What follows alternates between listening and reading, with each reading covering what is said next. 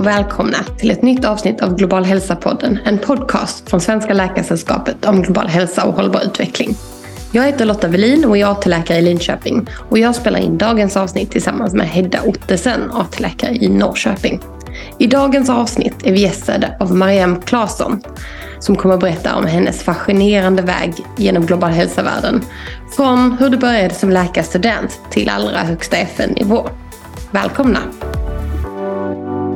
Varmt välkommen Mariam! Tack! Kan du berätta lite mer om dig själv och vad du gör? Ja, just nu är jag på Karolinska institutet och arbetar med eh, ungdoms eh, psykiska hälsa. Men det har varit en lång tur innan jag kom hit eh, under 40 år inom global och internationell hälsa. Ja, kan du berätta lite mer om det också? Hur började din global hälsa-resa? Ja, det började redan när jag läste medicin här på Karolinska. För jag var faktiskt väldigt intresserad av att kunna arbeta i andra kulturer, arbeta på landsbygdsnivå i områden där behoven är stora men utbudet är litet. Så efter att jag hade gjort min AT och hamnat på barnkirurgen på Sankt Göran så fick jag det där möjligheten. Det var nämligen en norsk läkare i Östbutan och Östbutan är troligtvis det mest eh, avlägsna härifrån man kan tänka sig. Östbutan ligger alltså uppe i Himalaya mellan eh, Kina och Indien. Och han hade jobbat där flera år, ville hem till Norge och jag undrade om jag kunde få komma och vara vikarie för honom. Så jag hamnade på ett spetälske sjukhus, spetälska och allmän eh, vårdsjukhus där ett år. Och det är klart när man är på ett sådant ställe och ser vad som händer när en befolkning inte är vaccinerad, inte vaccinerad mot mässling, när det inte finns eh, några barnmorskor som assisterar vid förlossningen och ingen som vet vad man ska göra när man får en akut diarré, inte känner till socker och salt och vatten. Så insåg jag ju snabbt att, det, att jag skulle byta, sadla om och jag började alltså bli intresserad av folkhälsa och hälsovårdsprogram istället och lämnade kliniken. Så jag tog mig till Delhi och Indien eh, och eh, tog kontakt med Världshälsoorganisationen och frågade om de inte behövde starta just ett primärvårdsprogram med Bhutan och jag, om jag kunde hjälpa till. Och jag fick ja, jag kunde hjälpa till men inte där utan jag skickades istället till Etiopien. Så jag var i Etiopien i tre år, 84 till 86, en ganska tuff period i Etiopiens eh, historia. Och där arbetar jag just med diarrésjukdomar och vaccinationsprogram och hamnade sen på, efter några år på WHOs eh, kontor i eh, Genève. Men under tiden hann jag faktiskt med ett år med Hans Rosling i Uppsala som var väldigt inspirerande. Så jag jobbade med honom och sen återkom jag då till WHO. Och där försökte vi inte bara fokusera på diarrésjukdomar utan vi jobbade fram integrerad, integrated management of childhood illness, det integrerade protokoll för hur man skulle ta mer holistisk syn på barn. Och det jobbade jag några år på och kom sen till Världsbanken. För de ville sekundera någon dit att se till att Världsbanken som hade upptäckt hur viktigt hälsa är i början på 90-talet. Eh, de behövde någon som också då kunde ge råd om hur man bäst investerar pengar för just mödrar och barn. Världsbanken hade just kommit ut med någonting som hette Investing in Health där man visade att det inte bara med att bekämpa fattigdom som man får bättre hälsa utan om man satsar på hälsa så minskar man fattigdom. Och därför öppnade det ett helt program inom Världsbanken för hälsa, nutrition och population. Så där var jag i många år men de sista åren tillbaks till fältet, tillbaks till Indien där jag jobbade och bodde i tre år och arbetade just med HIV aids bland grupper som var utsatta för just det. Och det var där jag träffade Bill och Melinda Gates Foundation för de också fanns närvarande i fältet där med just HIV och aids. Och jag hamnade då i Seattle med dem i fem år där jag var ansvarig för deras mödra barnprogram. Och de skickade mig tillbaks till Världsbanken efter fem år. Så då jag kom tillbaks dit igen sekunderad och den här gången för att leda ett arbete kring något som kallas för The Global Financing Facility som är en innovativ mekanism att få mer resurser för just mödrar och barn. Och när jag då lämnade GFF för tre år sedan så blev det en full cirkel kan man säga. Då kom jag tillbaka till Karolinska institutet där jag är nu. Otroligt spännande, verkligen. Gärna berätta lite om alltså, vad, vad jag gör här då. Ja, jättegärna. Eftersom jag jobbat i 40 år med just reproduktiv, mödra, nyfödd, barn, ungdoms hälsa och nutrition så har jag insett under de sista åren att där vi verkligen har satsat minst med tanke på omfattning av problemet är just ungdoms psykiska hälsa. Det är väldigt eftersatt område. Så då tänkte jag att jag vill tillbringa några år med just detta och det vi gör på Karolinska i den gruppen jag arbetar ihop med och också i andra länder det är att försöka bättre förstå hur det kommer sig att det finns stora globala hälsoprioriteter, som just ungdomsmentala hälsan som har så lite resurser. För om vi tänker på att eh, den fjärde vanligaste orsaken till att unga människor dör mellan 15 och 29 år är självmord. Och med det allt som kommer med det, depression, oro, ångest, självskada. Så det är ett jättestort och växande problem. Men det är också ett problem som är totalt eftersatt. Länders budgetar är minst, inte ens 2 procent av budgeten går till just ungdomshälsa. Och där man kanske har ett mer intresse och där det fått uppmärksamhet så är det en väldigt splittrad omgivning. Folk kommer inte ihop sig kring en, en gemensam målsättning med ungdomar i centrum där ungdomar driver och hjälper till att utforma program som fungerar för dem. Så det, så det är det vi försöker förstå. Vad är det för barriärer till det så att vi kan få upp den prioriteringen globalt. Okej, och vad är det som eh, har kommit fram hittills? Vad är det som gör att det är så svårt att samlas kring att jobba för ungas psykiska hälsa? Ja, vi använder vad vi kallar för political economy analysis. Så vi försöker titta på faktorer som verkligen driver det här, som har med prioritering att göra. Och det är en intressant fråga du ställer, för det som har kommit fram nu är förstås att det fortfarande är ett område där stigma är jättevanligt. Så stigmafaktorn finns fortfarande där. För det andra så är det dåligt med data populationsdata kring just eh, ångest, depression, självskada och självmord eh, bland unga. Alltså rutininformation som kan vä vägleda oss. Och, och investerare förstår inte att det faktiskt finns lösningar som kan, som kan ge resultat. Så data, stigma och sedan också den splittring som är i olika grupper definierar ju mental hälsa väldigt olika. Från unga människor som ser det som deras eh, styrka, secret power, eh, superpower, till eh, kliniker och specialister som vill helst hitta en diagnos och, och behandla det medicinskt. Så du har en hel rad olika definitioner. Alla är rikt, kanske relevanta, men hur ska man få dessa grupper att tillföra någonting till en gemensam definition, en gemensam målsättning, det tror vi är jätteviktigt och därför arbetar vi också med, väldigt, med människor, unga människor som också har egna erfarenheter inom det här området och med folk som är specialister som ju inte vi är. Men vi försöker se om vi, hur man ska kunna få fram en gemensam målsättning där vi, som vi kan samlas kring. Och i Sverige, vi gör den här studien speciellt i Sverige också, och där som ni säkert hört så ett av de största problemen är att unga människor hamnar mellan de olika myndigheterna, sociala myndigheten, eh, Arbetsförmedlingen, sjukvården, primärvården, skolan och när de försöker navigera i detta enorma fält på egen hand, det, det, orkar de inte, det klarar de inte av. Och det är klart att om man kunde få de här sektorerna att sätta ungdomen i centrum och ha en patientcentrerad eller snarare en ungdomscentrerad förhållning till just de här problemen så tror jag det skulle totalt förändra fältet.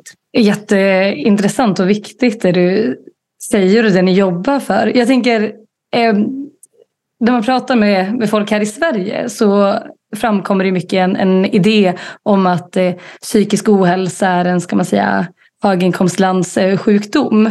Men ehm, globalt så är ju psykisk ohälsa väldigt vitt stort, precis som du pratar om och som du jobbar med. Kan du bara slå hål på den myten för mig om att det är en liksom välfärdssjukdom? Ja, Nej, det är det ju verkligen inte. 77 procent av till exempel eh, depression och självmord är faktiskt i tredje världen.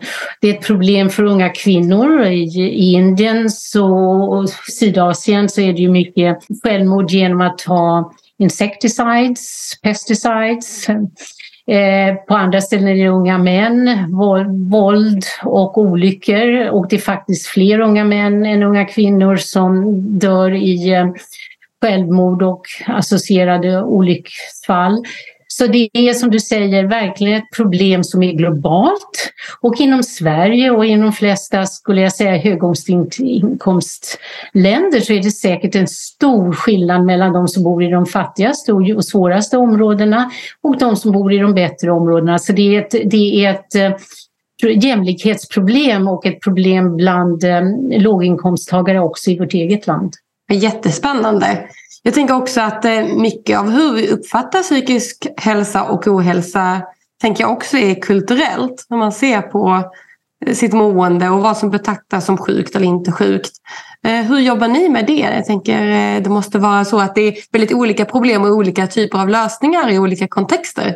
Ja, absolut. Och eh, en sak som vi jobbar med vid sidan om det här med den politiska eh, analysen, det är ju faktiskt att titta på just data. Om man vill samla ihop data kring de, eh, mental hälsa så måste man ju förstå hur det definieras i olika länder och hitta, eh, så därför så finns det redan ett redskap, ett instrument för att titta och, och mäta det här i låginkomst och mellaninkomstländer men det har ännu inte prövats och eh, kulturellt adapteras i länder som vårt. Så det är en sak som vi vill göra. Eh, så det är ett av våra projekt som vi ju nu är i planeringsfasen för, för att vi just ska kunna tala om detta och också även mäta problemet med, med insikt om hur man betraktar och definierar det olika. Okej. Så som du nämnde tidigare och som en del av det här samtalet om psykisk, global psykisk ohälsa. Så du, du har ju jobbat och jobbar mycket på policynivå i hälsofrågor. Eh, vad innebär det att jobba Eh, med global hälsa i ett policyperspektiv och eh, kan du berätta lite mer om det? Ja, alltså fördelen att arbeta på stora internationella organisationer med just policyfrågor är ju att man kan ta evidens. Det som kommer fram genom forskning runt om i världen och man kan liksom dra slutsatser om det och man kan översätta det i policy och implementeringsprogram. Och man har ju som sin målgrupp då, om du tar WHO i målgruppen eller medlemmarna eh, hälsoministrar, i Världsbanken är det finansministrar, så att man kan nå den gruppen och lägga fram evidens och då få fram nationella strategier och också resurser bakom det, så kan vi ju liksom förflytta oss från små pilot projects till att arbeta på högre skala så vi verkligen får eh, en impact eh, eh, i, i länder. Så det är en väldigt viktig sak och det är, det är det som jag ser det väsentliga rollen man spelar som en specialist på folkhälsa till exempel på, på ett världsbanksprojekt. Det är att lägga fram vad vet vi om vad som fungerar och vad vet vi inte och hur kan vi få investera mer också att ställa frågor och hitta svaren. Men det som kanske kan intressera er var att när jag till exempel arbetade för Världsbanken i Sydasien och i, i, i Indien i deras fjärde nationella program, då gick alla Världsbankspengarna till de grupper som, som faktiskt var utsatta till brukare, som fick få HIV genom sprutspetsar till eh, sexarbetare i deras verksamhet där de är väldigt utsatta och transgender. Så att eh, det som var intressant för mig att arbeta på Världsbanken i Indien med den indiska regeringen var att de såg värdet, det är ju deras pengar, Världsbankspengar är länders pengar, att de kunde använda det för att just eh, nå ut till de grupper som själva då hade möjlighet att forma och utarbeta sina program. Och det är därför Indien har varit så, faktiskt lyckats så bra med HIV och aids-bekämpningen. För att de har finansierat de grupper som är påverkade av det och de har varit med och utformat och fått stöd för att till exempel brukare, peer educators, eh, unga kvinnor fått hjälp att komma till sjukhusen. Man har jobbat med stigma väldigt proaktivt. Så att eh, ibland kan man ha roller inom de här större organisationerna som faktiskt är väldigt givande. Ja, jättespännande och jag tänker på det du berättar att Indien har varit så framgångsrikt med att tagit policy verkligen ner till personer som verkligen är i behov av förändrade policies. Det är ju någonting som är lite fluga nu det här med så här co-design, att man ska samskapa men som, eh, som verkligen är bevisat sedan en, länge att det, det verkar funka väldigt bra när man inkluderar målgruppen eh, som behöver en policyförändring. Men vilka utmaningar stöter man på i detta, liksom, att jobba med policy?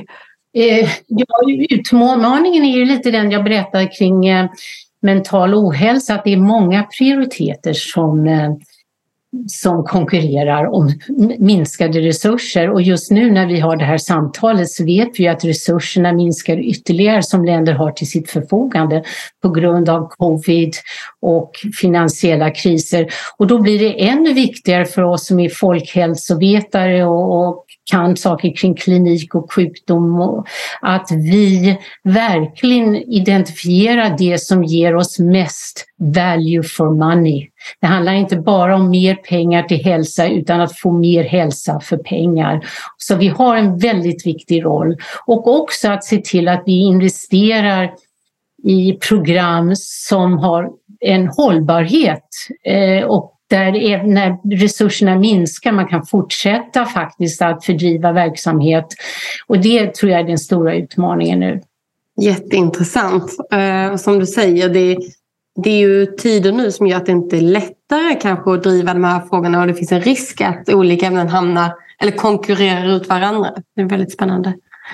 Vad skulle du ge för tips till unga global hälsa-entusiaster som vill jobba med global hälsa-frågor inom FN-systemet eller vid andra organisationer? Jag tänker det finns säkert många som lyssnar nu och blir väldigt inspirerade av din resa. Ja, jag tror man ska börja tidigt innan man har hunnit liksom settle down och skaffat familj, även om det också kan fungera jättebra som i mitt fall.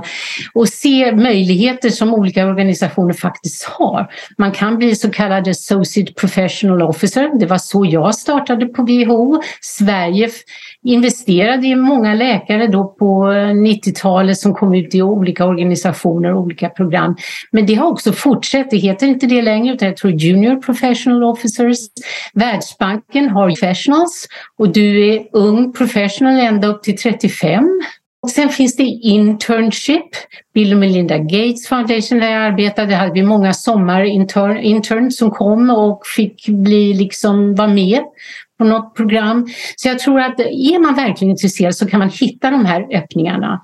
Sen är det en annan möjlighet som finns idag som inte fanns för mig och det är ju att läsa global hälsa.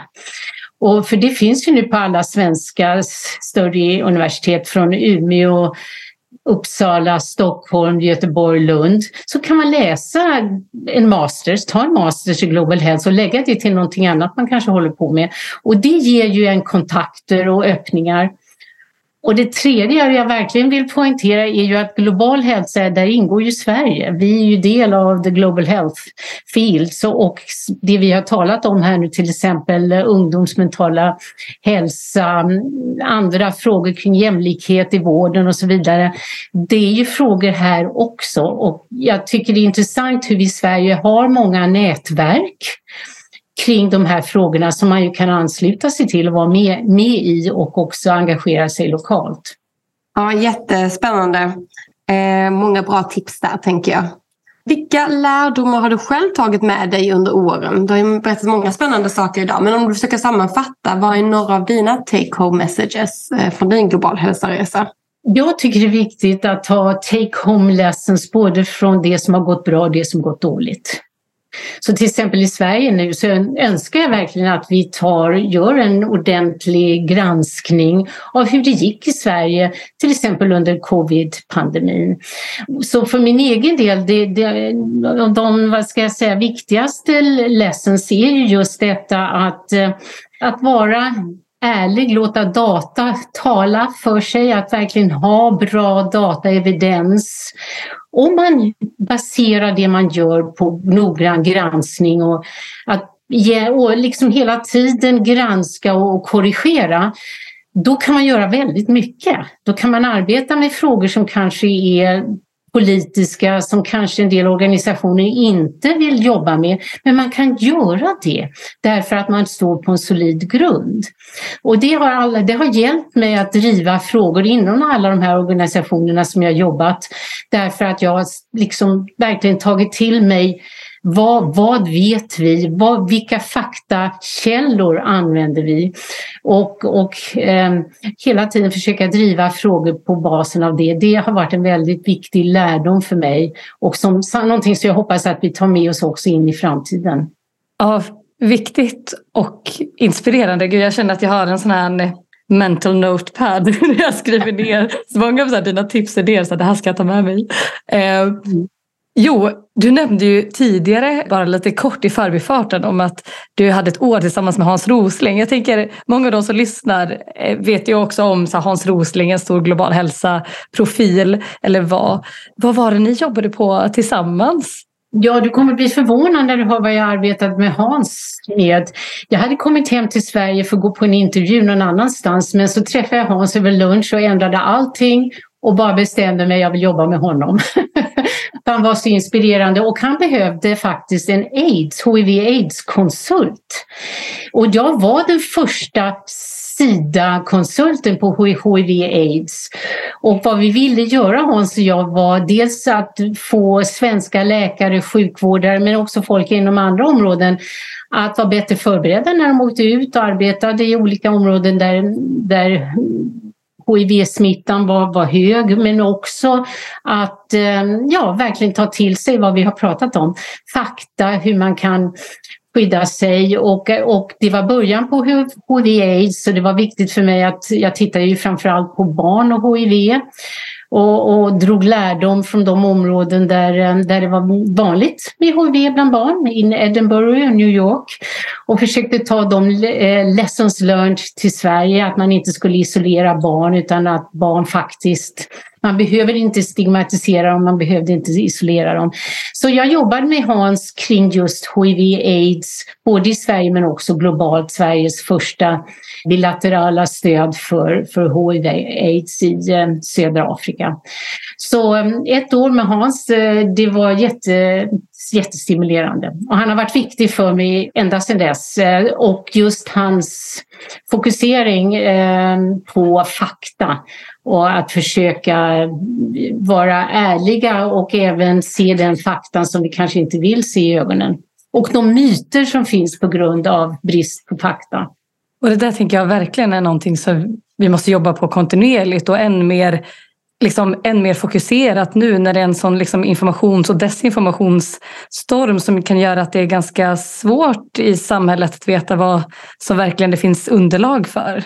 Um, så ja. oh, vad spännande. Oh, jag, en, till, en till fråga. Det är egentligen, jag vet att vi har en tidsram här men jag tänker att du har gjort så många olika spännande saker och, och eh, jobbat på många olika organisationer eh, och runt om i världen, olika länder. Vad är, egentligen som, vad är din drivkraft i detta? Jag tror det var väldigt tidigt att jag hade turen att, att mina föräldrar arbetade i i Nigeria och i Tanzania och Sri Lanka så jag fick tidigt liksom bli exponerad för vad, det, vad det är att vara en ung, ung tjej, gå i skola i de länderna. Så jag tror att det var inspirerande till att börja med. Men sedan så har det ju då fortsatt en nyfikenhet av andra kulturer, olika sätt att tänka kring hälsa och sjukvård. Ni tog upp det här båda om eh, hur man definierar en sån sak som mental hälsa. Så jag har varit intresserad av sådana här transkulturella frågor. Så jag måste säga att det har inspirerat mig. Sen klart att det har varit eh, både roligt att se hur det har gått bra inom global hälsa, till exempel inom barnsjukdomar. När jag började var det barndödligheten 11 miljoner och nu är vi nere på 5-6 miljoner. Jag är rädd för att det kommer väl gå upp något igen efter nu i samband med covid och efter covid.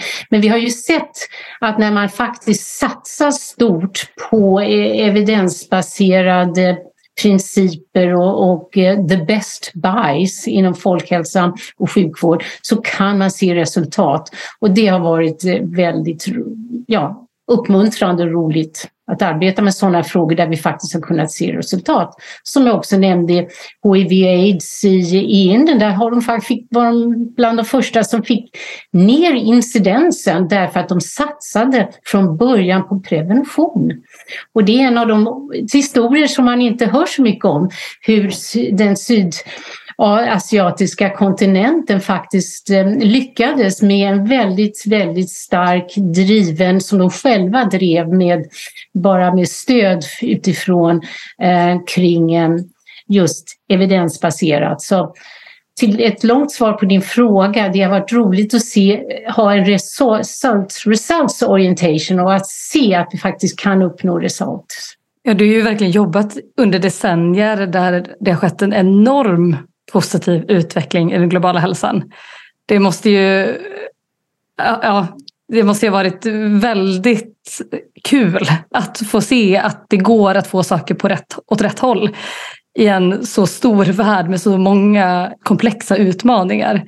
Mm. Och du har rätt, det har varit roligt och det är klart nu gäller det bara, nu är vi i en, en värld av alternativa fakta och mycket noise.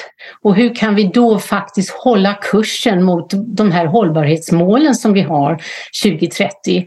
Hur kan vi komma tillbaks och, och få hälsa för alla? För de stora frågorna som kvarstår nu är ju ojämlikhet i eh, vad gäller hälsa och utbud av sjukvård. Det är klimatet och det är det som händer kring, kring eh, kriget och då dess konsekvenser för tillgång till mat i Afrika. Så vi, vi är ju i en väldigt utmanande tid och det gäller förstås att hålla, att se hur vi kan fortsätta hålla kursen faktiskt, men också förändra hur vi arbetar. Och därför tycker jag det är så viktigt de frågor som drivs av unga människor, bland annat kring decolonization, att vi, vi ser på ett annat sätt eh, kring lo lokala förmågor och stödja lokala krafter. Att ungdomar är i centrum. Att, att vi, vi måste helt enkelt ändra hur vi arbetar nu eh, när vi går framåt. Mm, vi håller ju absolut med och det är en fråga som vi har försökt lyfta flera gånger tidigare i podden. Mm. Jag tänker att tyvärr behöver vi ju avrunda men vi skulle vilja avsluta med tre snabba slutfrågor. Eh, och den första frågan är, vad tänkte du att du skulle göra i framtiden när du började på läkarprogrammet?